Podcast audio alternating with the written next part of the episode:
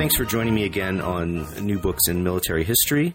Uh, with me today is Brian Sandberg, who's a professor at Northern Illinois University outside of Chicago. And he's the author in 2010 of a book entitled Warrior Pursuits that covers uh, the noble culture of combat in the early 17th century. So thank you for joining me today, Brian. Oh, thanks for having me on, Jay. Uh, well, why don't you tell us a little bit about yourself and how you came to write this particular book? Okay. Well, I'm a historian of uh, early modern Europe and the Mediterranean, and um, I did my undergraduate work at the University of Texas at Austin, and there I took classes on a, variety of subjects, uh, but also war and society, and I became really fascinated with uh, the history of uh, early modern uh, warfare, uh, even though I was taking uh, courses with a historian who was actually an Africanist. He did uh, modern uh, African history, but explored the deep past of African military history using oral history methods. So I became really interested in, in the earlier history of warfare. And then when it was time to head off to grad school, I went to University of Illinois at Urbana-Champaign uh, and one of the reasons why I chose that program was because you had uh, John Lynn there and also Geoffrey Parker at the time, uh, who were both doing exciting work on uh, early modern uh, European military history. So it seemed like the right program for me.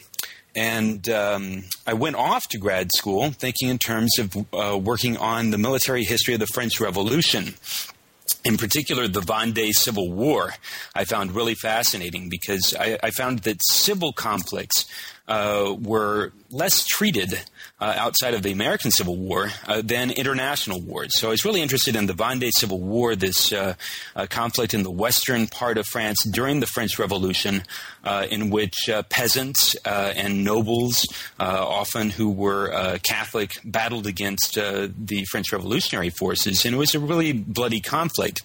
but once I got to University of Illinois and started taking classes with both Lynn and Parker, I really became very interested also in the military revolution, uh, which was then a, a big debate uh, in the early 90s, uh, and became fascinated with uh, the European wars of religion. Uh, which coincided with the arguments about the military revolution, uh, and just got sucked back in time to the late 16th, early 17th century, where I found a lot of the same issues that I was already interested in civil conflict, uh, religion involved in warfare, religious warfare. Uh, and so I left behind uh, the French Revolution and, and settled on studying the European, Revol- the European wars of religion uh, through uh, the perspectives of the military revolution uh, debate and what was being called at that time the new military history. Right. Um, what I, one of the things I found fascinating book is about the book is precisely this thing, this uh, focus on civil conflict because mm-hmm. it does allow you. I mean, the, the complexity of the, the, social and the political, the, not only the political environment, which is there when you're talking about international war, but but really the social environment uh, as well, and the, and the kind of local and regional fo- focus that you get to really allows you to tease out some of these cultural elements that you're interested in looking at about uh, people's relationships, ideas about war and conflict and religion, and um, it, it's really fruitful, I think. Absolutely. And when I first started working on this project, I, I, really saw it as a way of sort of testing out some of the theories about uh, the military revolution concept. Uh, and I was intending to use methods primarily of uh, social history uh, in investigating this. But the further I got into the project, the more I found cultural uh, methods to be more useful in, in understanding these civil conflicts. Uh, and the focus on the military revolution debate receded into the background there's still some parts of the book that do respond to that military revolution debate, but I found much more interesting the dynamics of how nobles uh, were involved in organizing uh, all the warfare in this period. And another thing that, that surprised me was that the, all the literature on this period uh, really deals with the rise of the state. This is the beginnings of uh, absolutism, according to many uh, histories of uh, early modern France. Um, and so when you look at warfare in this period, it's treated as a, sort of an impediment to the rise of the absolutist state. Uh, and all the historiography was really focused on the relationship between Paris and the provinces, very court centered, very government centered. Uh, and instead, I found all sorts of pervasive civil conflict going out on out in the provinces, which was being either ignored by this state-centered uh, literature or treated as sort of minor conflicts that were really irrelevant to the greater narrative of the rise of the state. Uh, and so the cultural history methods helped me find uh, much more serious military conflict going on uh, on this regional level. So you can't. You, I don't think you ever call it this. Um, and I'm your sources probably didn't lend themselves exactly to this kind of analysis, but it's almost the way uh, the history of everyday life in a more contemporary context complicates, you know, stories about modernity or or you know these grand narratives that we tell ourselves because you're able to get down and, into the provinces in which you chose uh, Languedoc and Guyenne for your study because of sources or it's partly because of sources, but it's also because most of the conflict was going on in these regions.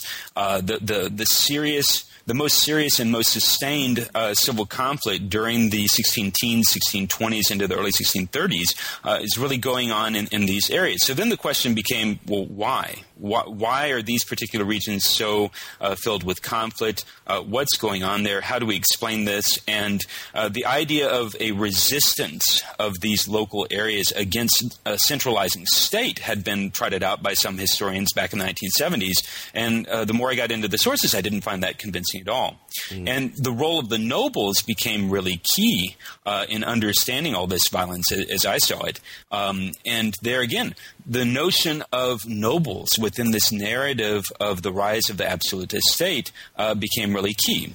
Uh, because nobles have been seen by many absolutist historians uh, as being just impediments to the centralizing state. Uh, they are uh, frivolous. They are uh, you know focused on their own self interests.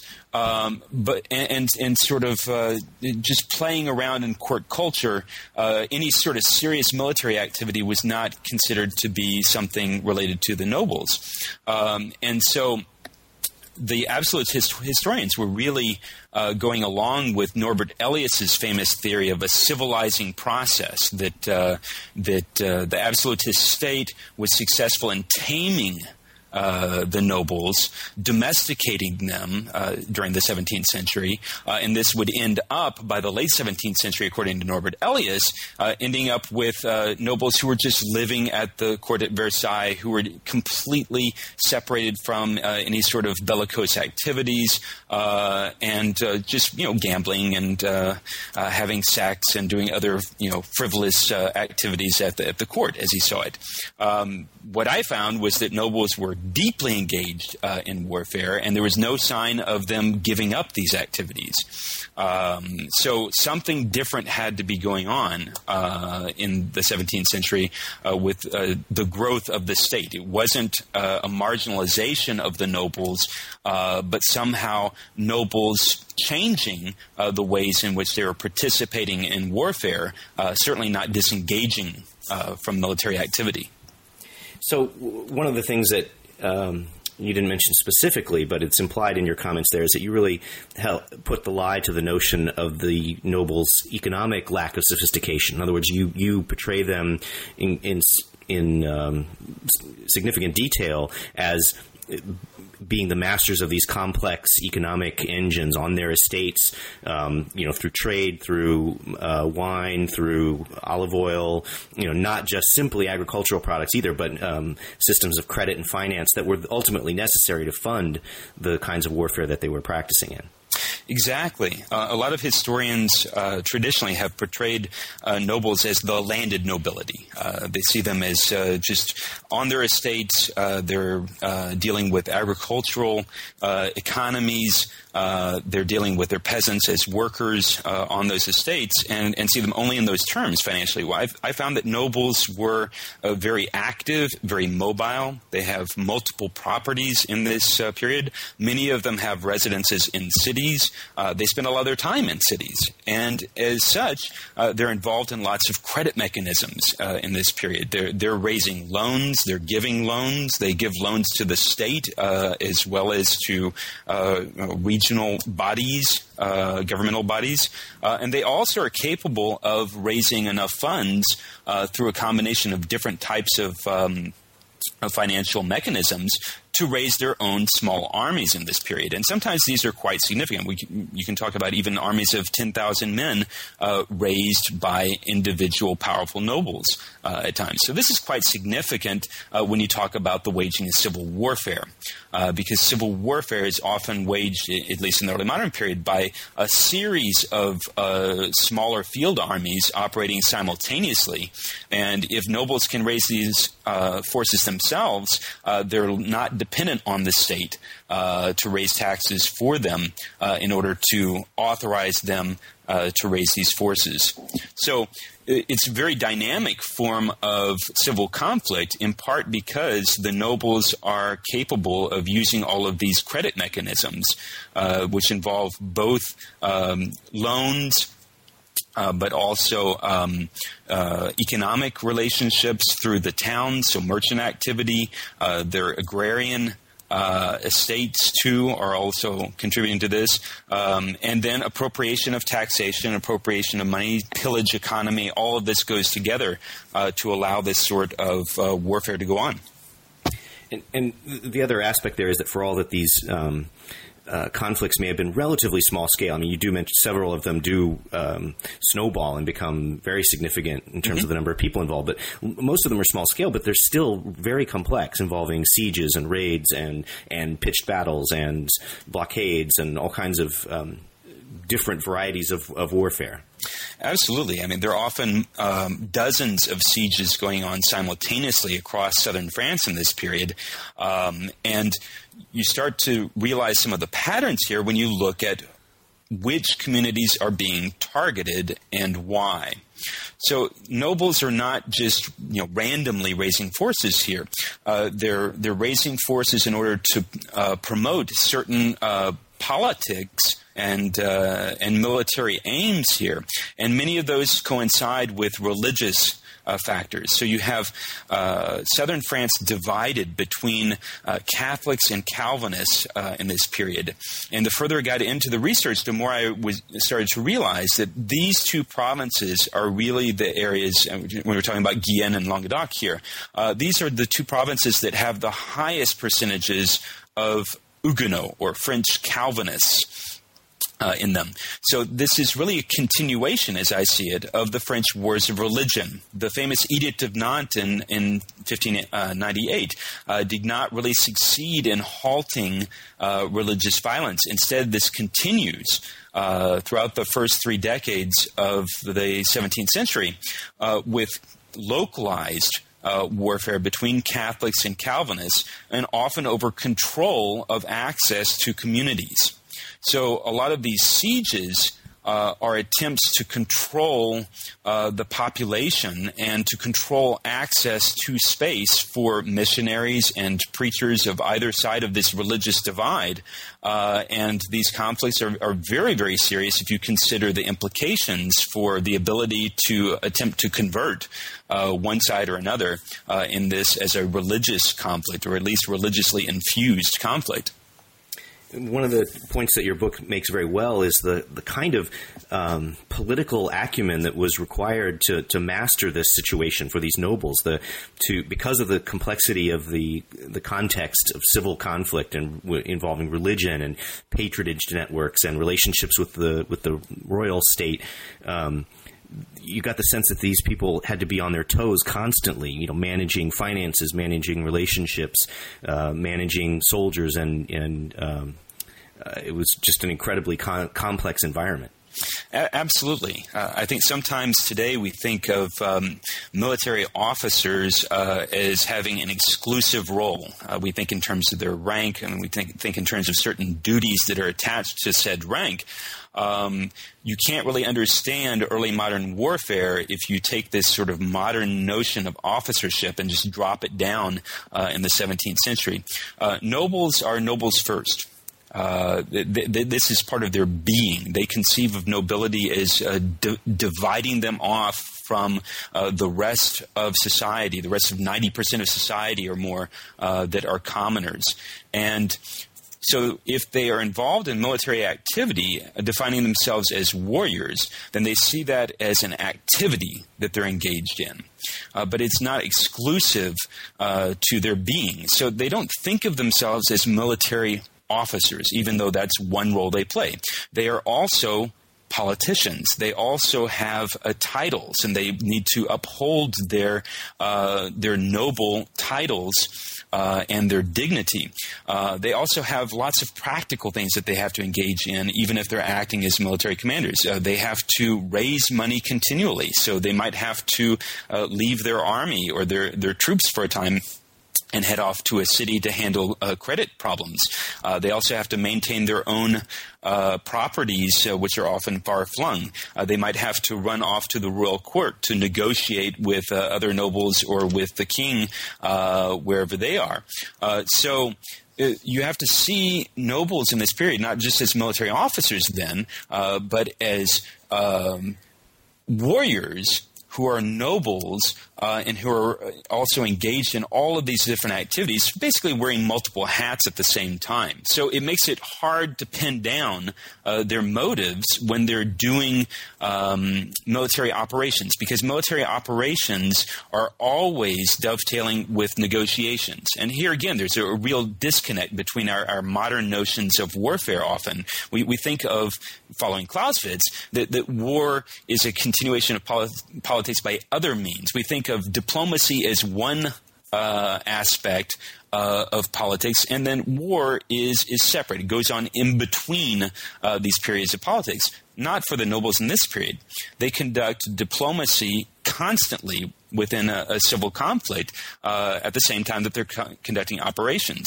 Uh, and this helps explain some of the reasons why nobles are sometimes changing sides during civil conflicts because uh, the politics are continually changing. So it's very complex to get into this uh, as a researcher and, and as a historian dealing with the archives here very hard to decipher uh, the motivations of individual nobles uh, as they are simultaneously waging war and, and negotiating. One role that they play that you omitted in this discussion, but that you, you actually begin the book with, is their role as managers of a family. Oh, and, yeah. a, and really a lineage, so a family mm-hmm. across multiple generations. In some ways, that seemed to me like uh, their, in their minds, their primary duty uh, was to successfully manage you know the the family, the notion of heirs and inheritance, and the maintenance of those you know of the as you say the maintenance of the concept of nobility mm-hmm. in in that lineage over time, and that you know, it seemed like a lot of what they were doing, whether it was economic or military or in terms of political alliances, was aimed ultimately at preserving that um, that role for themselves. Oh, absolutely. And one of the things I think that's fascinating about the ways in which the nobles are uh, mobilizing uh, their own family networks is that uh, we often take families as a given and, and very clearly, especially in a, in a conflict um, that is civil in nature, you, you have divided families, of course. And many of the families in this period were divided not just by political differences or you know, disputes over inheritance or disputes over property. Uh, many families are actually divided religiously, too. And there's lots of conversions that go on in this period, too. So families are not stable. Uh, during the French Wars of Religion. Um, and so actually dealing with protecting a family's patrimony, uh, uh, organizing one's family uh, as, as a military unit at times, which nobles definitely do. Uh, this is a problem uh, for nobles to deal with, rather than just a, a source of strength. Uh, they have to be active managers of the family networks if they're going to be successful at all. So I think you're right in pointing out that the, the family is, is very important uh, to the nobles here, uh, and the household, the notion of the noble household with the, the patriarch, male patriarch at the head of that household, uh, is very crucial. And many households are destroyed as effective uh, family units during the fighting in these conflicts So I think also as a as a cultural history, you have important things to say about um, some of the ways in which this this noble warrior class looked at the world in terms of in terms of honor. Um, uh, well, honor in honor in particular, I guess, mm-hmm. is, is the first thing that sort of pops out. Mm-hmm. Yeah, uh, th- this is one of the uh, notions that I was able to uh, really develop using uh, cultural history methods. Uh, was looking at a range of different, uh, what I call bonds of nobility, ways in which no- nobles were able to construct ideas of community in the provinces, and honor is one of the most important of these. but it's not. Again, a given. Um, some historians have taken honor to be a, a sort of coherent concept. Uh, and early modern uh, French nobles are often assumed to be uh, doing everything on the basis of their, their, their motivations by honor. If you think of uh, French nobles, often people think, first of all, of the Three Musketeers uh, by Alexandre Dumas, the film versions of it, and they think of nobles as duelists first and foremost. And certainly many French nobles indeed engaged in dueling in this period.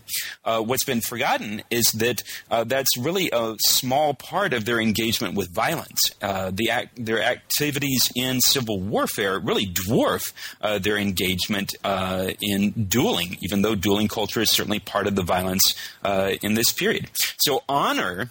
Uh, rather than being a sort of simplistic motor uh, for interpersonal violence, I find to be a really complex and multi layered uh, concept, which can both fuel conflict within noble culture, but they can also provide a sense of community uh, for nobles, a sense of brotherhood, even uh, for male nobles who are engaged in civil conflict. So I look at several different ways in which uh, honor culture operates, uh, and it has uh, dimensions that relate to uh, the notions of, of dignity and quality, the, the, noble's position within the, the hierarchy of noble culture, but also to their religious activity. So a, a notion of sanctity is there, uh, but it can be very competitive, a notion of precedence. And every time that nobles uh, find themselves together, whether that's on the battlefield, uh, or at a church service uh, or an entry into a town, uh, they are put into order for their entry into that space, whether it's uh, you know riding on horseback, uh, the position of their units on the battlefield, uh, or their their place of seat, seating uh, in the church. These are all ordered based on precedence. So they have constant competitions over uh, this sort of precedence, uh, and this does relate to the civil conflict too, not just to dueling, which some other historians had already recognized. Yeah, I think that the focus on dueling is another aspect, like the notion of the sort of simplistic landed uh, aristocracy, the notion of a, of a simple economy. Uh, breaking apart that notion of dueling also uh, um, uh, clarifies or or alerts us to the the complexity and the seriousness of warfare, right? So if you imagine people as just duelists, that's a way of saying they're they're not serious warriors; they just play at this, right? But you get down into the details and show us um, the seriousness of these conflicts.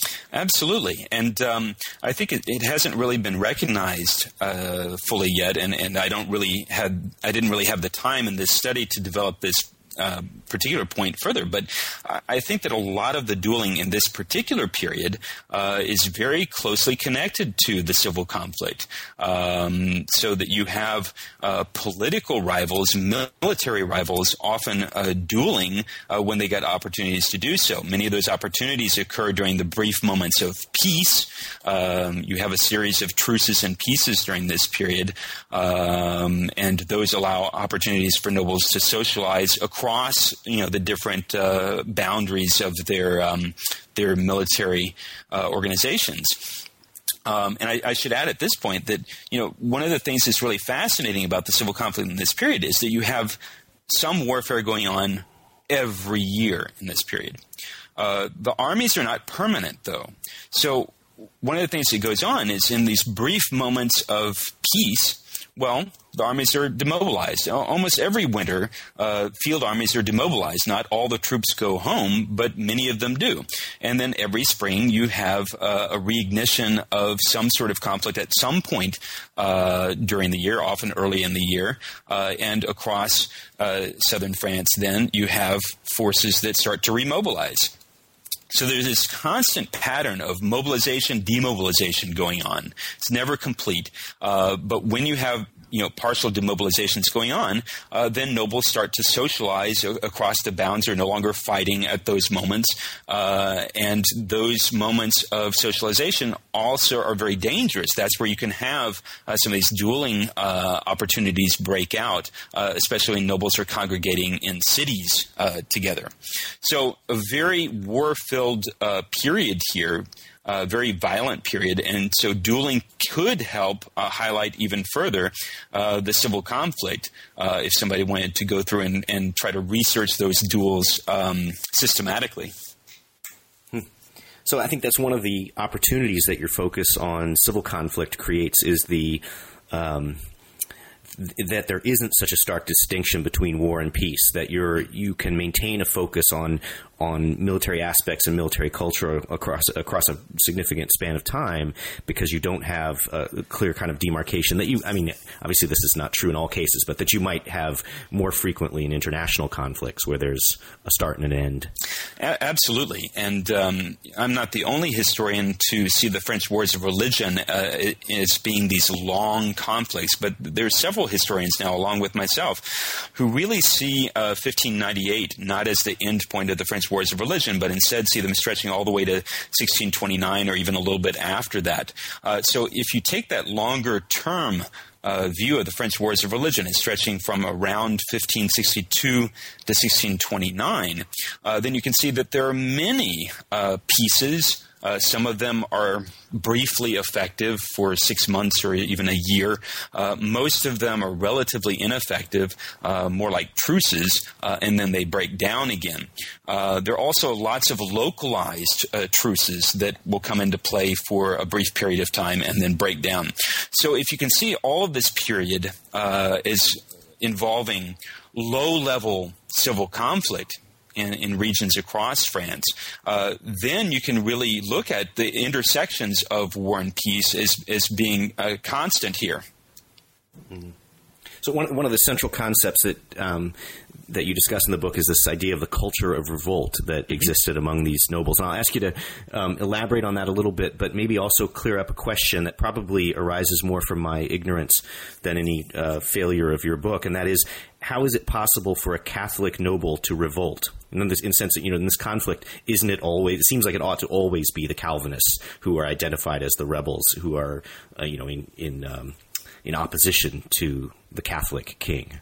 Uh, that, that's a really good question. Um, I think that what I'm trying to get at with uh, the idea of a cultural revolt um, is the notion that revolt is a way of doing uh, religious politics in this period.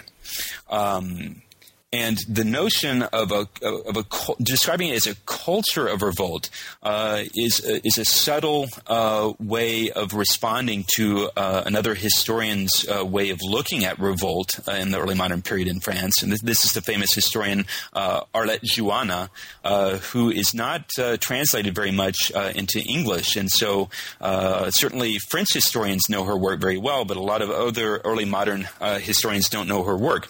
But she describes a duty to revolt. She sees uh, early modern French nobles as uh, doing politics uh, in response to uh, the state. She sees uh, no, French nobles as motivated uh, to revolt when there are times of threat to the notion of a mixed monarchy um, basically the, the idea of the French Constitution in this period, as they talked about it, uh, was that the, the king uh, would rule through consultation with the nobles. Uh, and so she sees this notion of a constitutional duty as being the, the major reason why nobles will engage in revolts throughout the 16th century and, 17th century.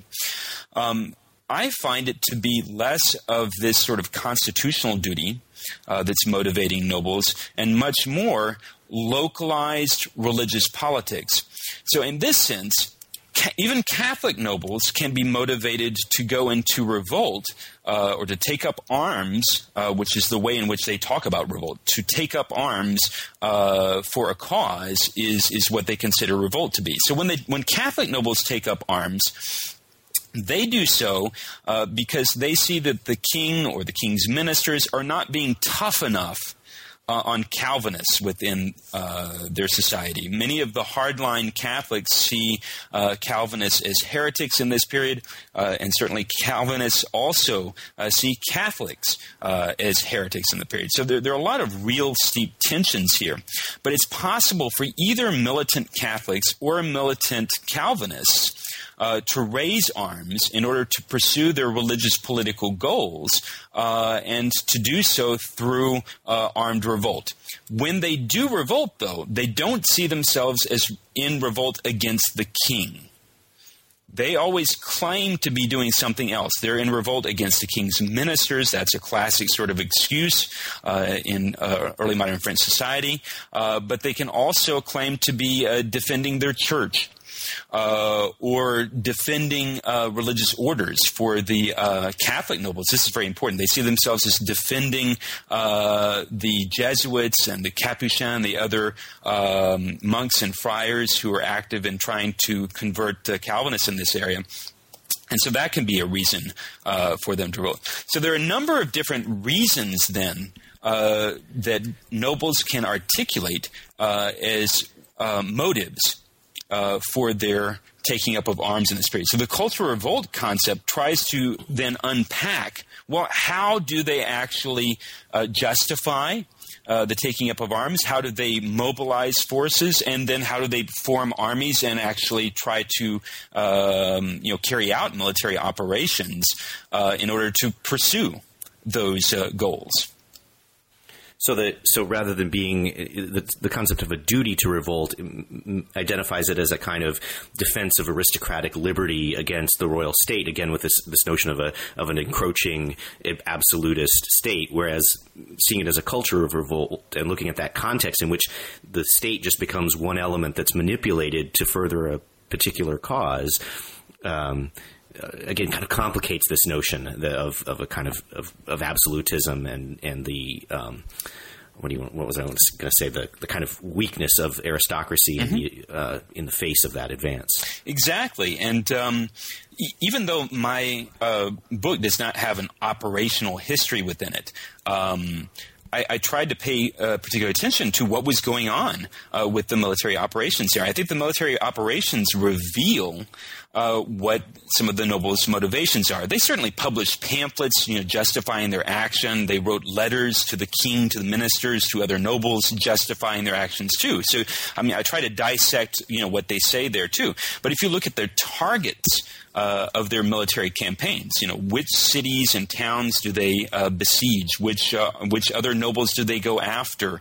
Uh, how do they pursue uh, military operations within the civil wars that are going on? I think that this helps reveal that their their aims are not. Uh, to try to you know preserve uh, a sense of the Constitution uh, or to um, you know, to oppose the centralizing state. It's it's instead trying to uh, trying to control local uh, politics and local religious sites, uh, and and they do this through their military operations. So eh, that's a way in which I think that uh, the operational uh, military history uh, can be very very useful uh, if you look at it through cultural history methods, because even operational history is is great at revealing the motives of commanders who are the ones, of course, directing these operations. Well, that's that's an excellent point, and I wouldn't play down too much. Uh, you know the the relative, or excuse me, I wouldn't play up too much the relative lack of oper- of real operational history, say, because you do tell us a great deal about the the nature of armies, how you know, how they're recruited, how they're financed, how they travel. Uh, you know, uh, lots of really great details that might be considered, you know, a contribution to operational history. Um, for increasing our understanding of that. I appreciate that. You know, I, I just meant that uh, in terms of dealing with that operational history, rather than trying to uh, go through and do a narrative uh, of the military operations so that one could uh, understand year by year exactly what operations were going on. I took a thematic approach in this in this uh, book and tried to expose some of the patterns uh, that emerged from those operations, uh, even though the operations themselves are, are, are fascinating. Right, more kind of case studies and mm-hmm. episodes mm-hmm. that illustrate your your points. Yeah, exactly. I, I was struck by you know, one of the insights you have about the siege warfare in that particular context and how how fraught it could be, and the fact that that it was in fact they tended to be speedy operations because you never knew. Um, from which direction the next attack was going to come, where relief might come from, because you're you're in a sea of of conflicting loyalties and and um, conflicting military groups. Yeah, this for me was absolutely fascinating because uh, I think a lot of the literature on civil conflict uh, in English language, and especially published here in the United States, has been really colored by the experience of the American Civil War uh, which is in many ways not a typical civil war. I mean, the notion of a, a sectional conflict, and I, I, know that there there are some uh, fuzzy edges around uh, the Confederacy in, in, the American Civil War, uh, but nonetheless, uh, the American Civil War, being this sectional conflict, uh, is very, very different from most civil wars, which have interpenetrations of different populations. So. In southern France, in the early modern period, uh, many Catholics and Calvinists were living uh, within the same communities. You had divided communities. Other communities would be more solidly Catholic or more solidly, you know, Protestant, but often nearby each other. So you have sort of Swiss cheese effect across the south of France, where you have all these different population groups that are Catholic and Calvinist in very close proximity to each other. So anytime there's any sort of outbreak of violence, even urban violence, uh, nobles start to mobilize. Uh, and as soon as one noble starts to mobilize, well, other nobles nearby start to mobilize. And you, you have this security problem where uh, everyone feels uh, at risk. Uh, and so nobles are using their own chateau uh, and also their urban uh, homes as bases of operation for raising funds, raising troops, putting out uh, small armies, uh, and then they start to coordinate politically with other nobles uh, around them uh, and combine into ever larger uh, units and, and field armies. and operations can often commence within 24 hours of mobilization. So you're talking about very rapid mobilization, very rapid military activity here. And so sieges then become really key at controlling uh, the space, controlling strategic sites, controlling uh, the regional uh, space here, uh, controlling the major highways uh, that you have through southern France. and so you have some sieges which are very hasty operations where you have assaults to take uh, cities or small towns or chateaux, uh, and then other uh, sieges, especially of major cities, um, take much longer a lot of this has to do also with how well the, the communities are fortified. And this is a period for those uh, uh, listeners who might be familiar with the uh, military revolution. This is a period in which the uh, bastion fortification is uh, spreading uh, throughout Europe, de- developed um, in the early 16th century, but now was very widespread. And so a lot of the communities that were sizable communities in the south of France uh, used bastion fortifications in this period. Some of them permanent, some of them hasty fortifications. But when you have sieges of those communities, sometimes they can last much longer. Example being the siege of, uh, of Montauban in 1621 or the siege of Montpellier in 1622. Uh, these are some of the bigger sieges uh, of the period in this region. Uh, of course, the most famous siege in this period is outside of the regions that I deal with. That's the siege of La Rochelle. Uh, in 1627-28. But these sieges are very important uh, for the nobles because they're, they're sites where they can uh, socialize, they can do their politics, uh, and they can also gain control of key uh, strategic sites and population centers. Well, and what one connection that I made when you were discussing those kinds of sieges is this notion of not just not just socialize, but be observed being brave. Right. Mm-hmm. I think of um, one book that I use in class is uh, John Lendon's or J. E. Lendon's uh, "Soldiers and Ghosts," which is about ancient Greece and Rome, okay. and the importance among the the Greeks uh, military culture for, of actually not just being brave, but being observed being brave, mm-hmm. and that, that in some ways their formations and their practices of war were influenced by um, the need to be observed in these in these contexts. Um, and you make that point, I think, in, with relation to those sieges, that the the nobles need to be out there being seen in the front lines and doing what they're supposed to do. Absolutely. And uh, some other French uh, historians have pointed out uh, the nobles need to be observed, but they've often focused on the, the monarchs observation of the nobles, uh, seeing this as part of the uh, growth of the absolute state. Some have even referred to this as sort of royal surveillance. Um, and you know, I don't deny that there's some uh, role for that. But you can see nobles, if you look at the sources, look at what they write in this period, both in terms of their, their manuscript and their printed uh, sources in this period. Um, nobles write about what other nobles are doing. So when a noble, uh, you know, successfully pulls off a siege, or when a noble uh, makes an attack and is seen as very heroic uh, at a siege, uh, launches an assault uh, on a particular uh, redoubt or something that uh, that succeeds gloriously. This is talked about and often at length. I mean, for months, nobles will be talking about this. Sometimes even longer than that.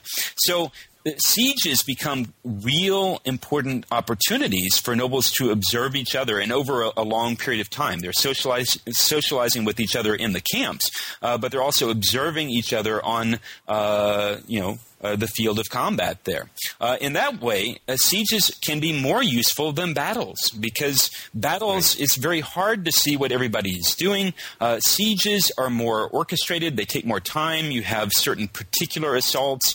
Uh, if they stretch for a couple of months, you have a, a series of different feint attacks and approach trench um, operations as well as the the big assaults, and this makes them very useful to nobles who are wanting to display uh, their honor, display their courage, uh, and you know this can enhance their. Um, their political and military power too, because one of the things that nobles uh, do, especially powerful nobles uh, in this period, is they attract a lot of followers.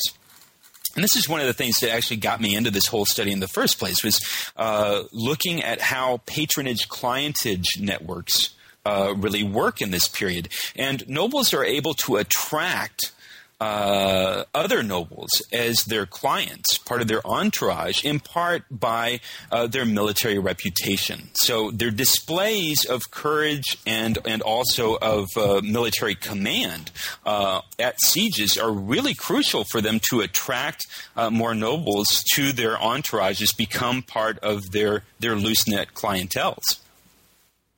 I think that's a great example of the way this book you know uses cultural history in a way that is still down to earth. It doesn't go, you know launch into kind of abstract theorizing or or notion, you know Foucauldian notions of, of power relationships, but really demonstrates in in concrete ways and in concrete interactions how how culture, how ways of looking at the world, ways of thinking about what's important, um, uh, really influence events on the ground. Mm-hmm. No, I, I appreciate that, and um, uh, certainly Michel Foucault is is very uh, fascinating to read, and uh, I think a lot of his insights can be can be very useful uh, for uh, military historians. Uh, but I was more attracted to one of his very interested readers and critics, Michel de Certeau, who's one of the he's actually a historian by training, but he became very much a theorist, cultural theorist. Um, and Michel de Certeau is known as one of the theorists of practice. So he actually critiques uh, Michel Foucault at the level of his his notion of uh, um, of disciplining. Right. And um, Foucault really saw discourses. Uh, as informing culture. So you had these sort of uh, intellectual structures that would uh, determine how people act. Michel de Certeau, on the other hand, looks at the practices of everyday life. Um, and tries to see how uh, ordinary people on the ground are able to flaunt uh, the sort of rules of society that Foucault would see as determining how cultural um, activity works. Uh, and so Certeau, I thought, was very useful for looking at people like the nobles I was studying, uh, because uh, the French uh, state at this time, the, the monarchy, uh, is certainly powerful, and there certainly is a, a, notion of cultural norms that it's trying to set uh, in and around Paris. Um, but I found that nobles are able to very much construct their own no- notions of culture by borrowing some of what they see as important from the, the royal court, uh, but also doing other things in their own way uh, in these regions. And so, in that sense, uh, this cultural history of practice developed by uh, Michel de Certeau and other cultural theorists became really useful uh, for me in approaching the sources on warfare in this period. Uh, it allowed me to have a way of thinking through what these nobles were doing uh, that did not obey the sort of um, uh, standard line of the historiography on uh, absolutism and, and, the centralizing state, which, which also really saw uh, you know the the construction of the royal army uh, going on, depending on Richelieu, uh, beginning in exactly the period that I'm studying. I, I, sort of downplay that in part by using this uh, this cultural theory to understand what the nobles are, are doing. Well, this makes me curious what you're working on now. Then, what's the what's the next piece going to be? Well, I have a book I'm trying to finish up right now, which is uh, it's sort of a sequel to uh, Warrior Pursuits. Um, when I first started Warrior Pursuits, um, since I was conditioned by the historiography I've been describing, this absolutist uh, historiography, I expected to find uh, that the uh, the nobles were indeed uh, very self-interested and um, uh, not dealing with larger causes. They were just sort of resisting uh, the centralizing state. but I wanted to figure out, well, how were they doing that? Uh, and the further I got into it, the more I discovered that religion was really important to understanding what was going on. And I managed to work in a lot of the religious uh, aspects into warrior pursuits. Uh, but there are many other dynamics of religious violence uh, going on uh, in this period. So, what I do in the new project is I, I focus on religious violence and sectarian conflict uh, in the same period uh, and look at how uh, the dynamics of religious conflict are, are really uh, shaping the period. So, where the first book, Warrior Pursuits, focuses on the nobles' involvement in civil warfare and sort of the, the mechanisms of waging civil war, the second book really focuses on the dynamics of religious warfare. It highlights r- the relationship between religion and military activity, and that has really not been um, heavily studied for the early modern period, or I would argue it at, at all. Military historians have unfortunately uh, ignored. Uh, or largely ignored uh, religious motives, uh, religious forms of violence, uh, that in certain periods are, are, very important in understanding uh, warfare going on. And so that's what I'm trying to do in the second project is look at uh, the period after the, uh, the Edict of Nantes as a real continuation of the French Wars of Religion, and then inquire, well, how can we look at uh, religious violence uh, as being a central part of warfare in this particular period? Sure. When you have uh, notions of heresy involved, there's bound to be a complicated um, relationship to violence there. Oh, are, are definitely. There, are there are there witch hunts and things like that that are going on at the same time, or uh, there there are some witch hunts uh, in this period, but that that is really uh, pretty marginal compared with the amount of religious warfare going on. Yeah. And one of the things I try to do in this new project is look at intersections between uh, religious warfare uh, and other forms of religious violence. Uh, people have looked at religious violence like crowd riots, for example, in, in a city uh, environment, or who have looked at iconoclasm, often separate those out. They see this as sort of um, movements of social violence. Uh, whether it's peasants or, or urban workers who are doing the violence or clergy who are involved in it, uh, they, they see religious violence uh, as not really being religious warfare, but instead as a, a sort of social uh, movement that can turn violent. And um, in doing the work on warrior pursuits, uh, I found a lot of material that shows that uh, the nobles, but also the townspeople in this period, are very involved in. Um, not just uh, fighting the civil wars, but in promoting uh, religious violence, and that includes outright religious warfare. So, this book tries to really uh, deal with that in a complex way, uh, and it's very, very difficult to do that because the, the period is so chaotic, and also there, there are not so many great models for how one integrates uh, religious history and military history. Mm.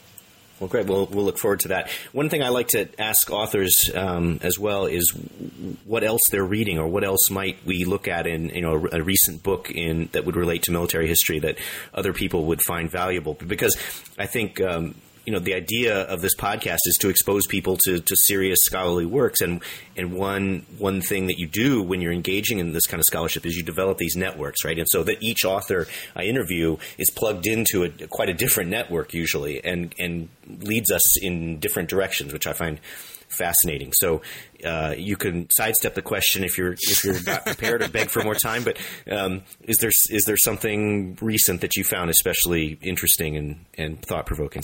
Sure. Uh, I'm actually teaching a class periodically at uh, Northern Illinois University on uh, religious violence in comparative perspective. Uh, and this sort of supports uh, the current work that I'm doing in my own research. Uh, and it's absolutely fascinating. I, I, deal with religious violence from around 1500 right up to the present.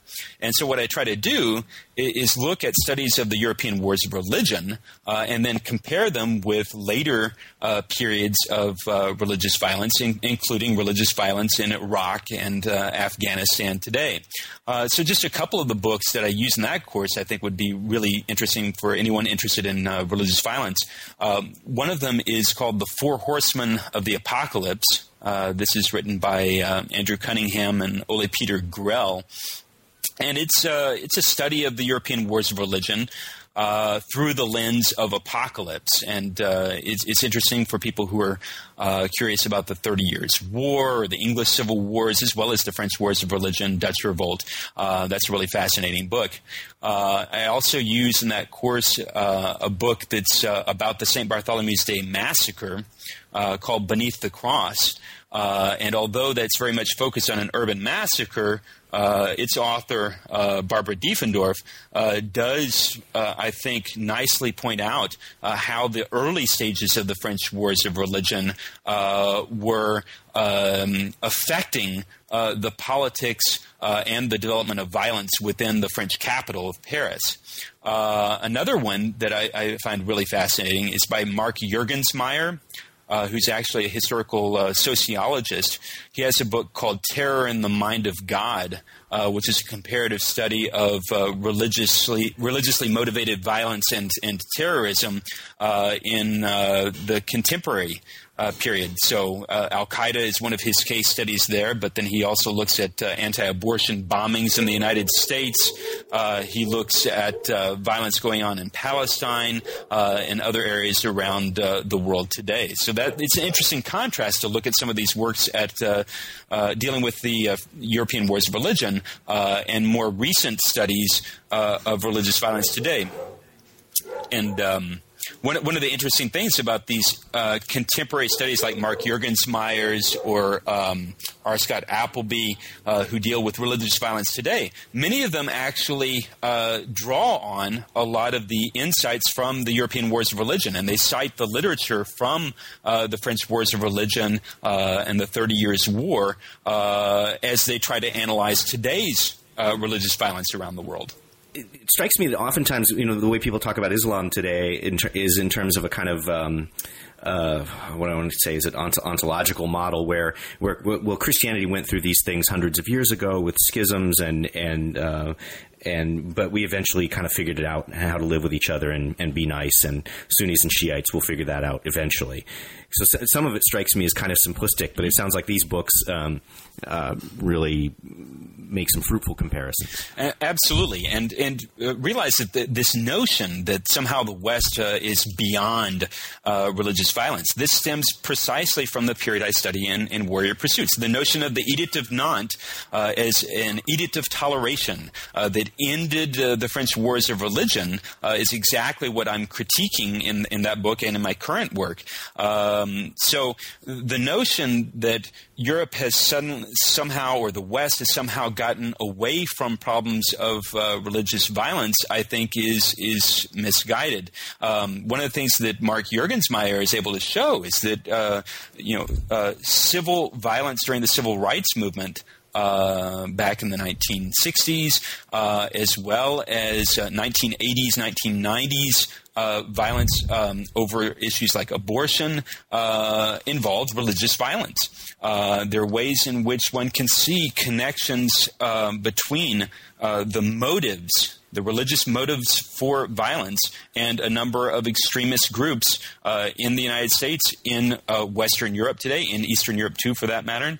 Uh, so once you throw out the narrative uh, that would say that the, the West is somehow beyond religious violence completely, then you start to see lots of interesting intersections, and, and there are ways in which one can analyze uh, religious, religiously motivated groups uh, violent activities, uh, regardless of religion. Islam is not the only uh, violent religion somehow. Christians can be very violent. Buddhists can be violent, something that a lot of people uh, don't want to uh, explore. But uh, in, in members of any religious community can be violent. The question is how, when, and why then. And so looking at these comparative contexts, I think, is a good way of getting out of the sort of conventional uh, historiographical trends, which would lead us to accept assumptions like Islam is somehow violent and, and the West has gotten beyond uh, any notion of religious violence.